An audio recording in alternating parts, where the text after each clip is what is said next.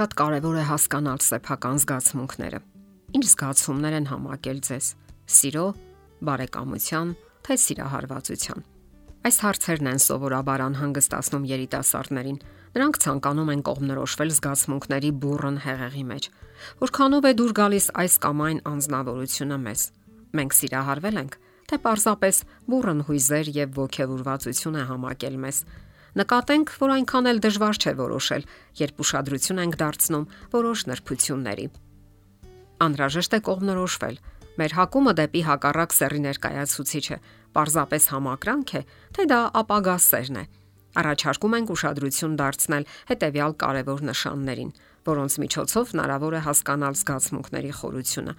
Ասենք նաև, որ որոշ անznավորություններ կարող են հենց առաջին նշաններից հասկանալ, որ դա սեր է Իսկ ահա ոմանք էլ ժամանակ է հարկավոր, որ կողմնորոշվեն թե իրենց եւ թե ընկերոջ զգացմունքների մեջ։ Երբեմն հնարավոր է շփոթել սերը նրա կեղծ դրսևորումների, այսպես կոչված թակարդների հետ։ Ինչևէ, փորձենք տալ լուրջ սիրո բնորոշիչները։ Ընդհանրապես փորձենք, քանի որ յուրաքանչյուր հարաբերություն առանձնահատուկ է իր բնորոշ դրսևորումներով եւ մի բնութագրումը չի կարող հիմք ծառայել բոլոր հարաբերությունների համար։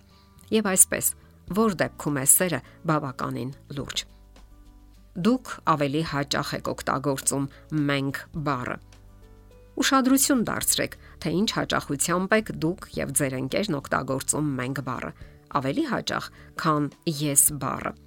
Մենք բառը օգտագործելու ցանկությունը ցույց է տալիս, որ դուք լուրջ զգացմունքների շեմին եք։ Սակայն այստեղ թաքնված ծուղակ կա, որի մասին զգուշացնում է հոկեբան վերլուծաբան Լև Հեգայը։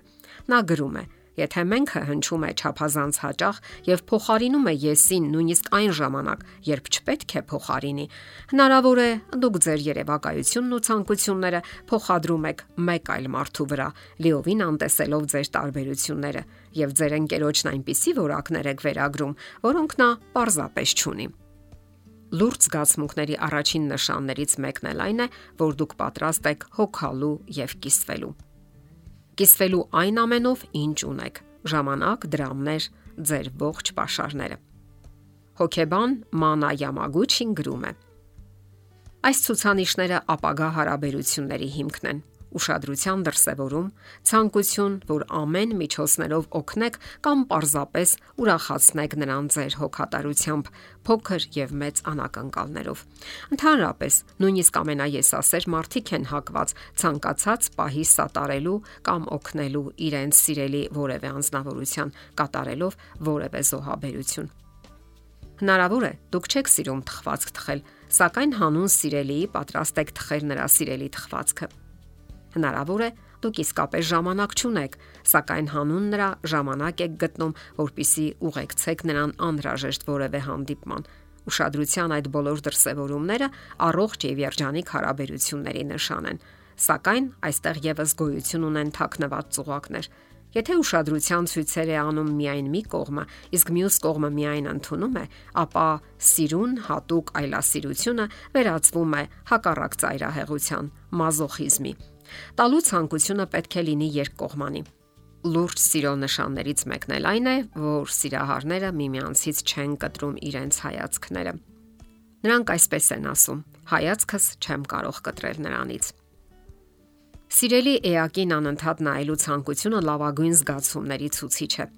Վերջերս կատարված փորձերը ցույց են տվել, որ այն մարդիկ, որոնց միավորում է ոչ միայն ֆիզիկական հակումը, այլև մտերիմ հոգևոր կապը, ավելի հաճախ են նայում միմյանց։ Իսկ այն մարդիկ, որոնց միավորում են ոչ խոր զգացումները, ավելի հաճախ նայում են միմյանց մարմիններին։ Սակայն այստեղ եւս թաքնված ծուղակ կա։ Երբեմն առաջանում է զուտ կախվածություն։ Հաջորդ պահը. Մեզ դուր է գալիս զգալ, որ մեր ճակատագրի տերն ենք եւ հուզական կախվածության միտքը շատերին է վախեցնում։ Սակայն բավական է իսկապես սիրահարվենք եւ տեղի է ունենում այսպես կոչված իսկական հրաշք անհետանում են մեր ներքին վախերն ու կասկածները եւ մենք ամբողջ սրտով ցանկանում ենք երկարաձգել մերձության ու առանձնահատուկ միաբանության զգացումը։ Իսկ այս դեպքում անհրաժեշտ է զգուշանալ այն բանից, որ փոխադարձ կախվածություն չառաջանա եւ չկորցնեք ձեր անկախությունը եւ զգույշ եղեք, որ ընկերը չդառնա ձեր կյանքի իմաստը։ Լուրջ սիրո նշաններից եւս մեկը։ Դուք հաճախ եք նկատում միմյանց նմանությունը։ Անհնար է կանխագուշակել, թե որ զույգերը կապրեն երկար ու երջանիկ եւ որոնք շատ արագ կբաժանվեն։ Եվ այնուամենայնիվ հոգեբանները նշում են, որ առավել հաճախ խոր եւ ներդաշնակ հարաբերություններ ձևավորվում են այն զույգերի մոտ, ովքեր շատ ընդհանուր որակներ ունեն Իսկ այս դեպքում հարկավոր է զգուշանալ այն բանից, որ չընկնենք այնպիսի կախվածության մեջ, երբ առանց նրա չենք կարողանում որևէ բան անել։ Իսկ ցանկացած բաժանում կարծես կատվածահար է անում մեզ։ Դուք պետք է ամբողջություն գտնեք միայն ձեր ներսում, այլ ոչ թե մեկ այլ անznավորության հետ։ Հաջորդ պահը՝ դուք մշտապես զգում եք միմյանց կարիքը։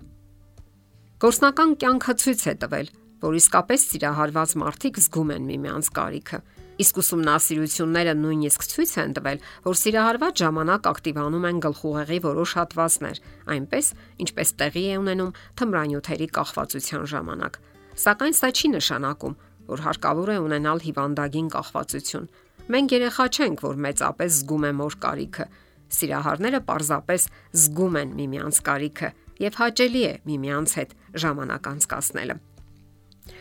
Հասկանալի է եւ այն, որ սերը գեղեցիկ զգացում է, սակայն այն չի զրկում բանականությունից եւ գժվելու կարիք չկա։ Սիրահարվելը չպետք է հասցնի կենսաբանական այն վիճակին, երբ ուղեղն աշխատում է ծայրահեղ ռեժիմով, ինչպես նաև նվազում է քննադատական վերլուծության գոտիների գործունեությունը։ Իսկական սիրո դեպքում համատեղ գործում են բանականությունը, բավականությունը, հաճելի զգացումներն ու երջանկություն որոնելու մեխանիզմները։ Եթերում է ճանապար երկուսով հաղորդաշարը։ Ձեզ հետ է Գեղեցիկ Մարտիրոսյանը։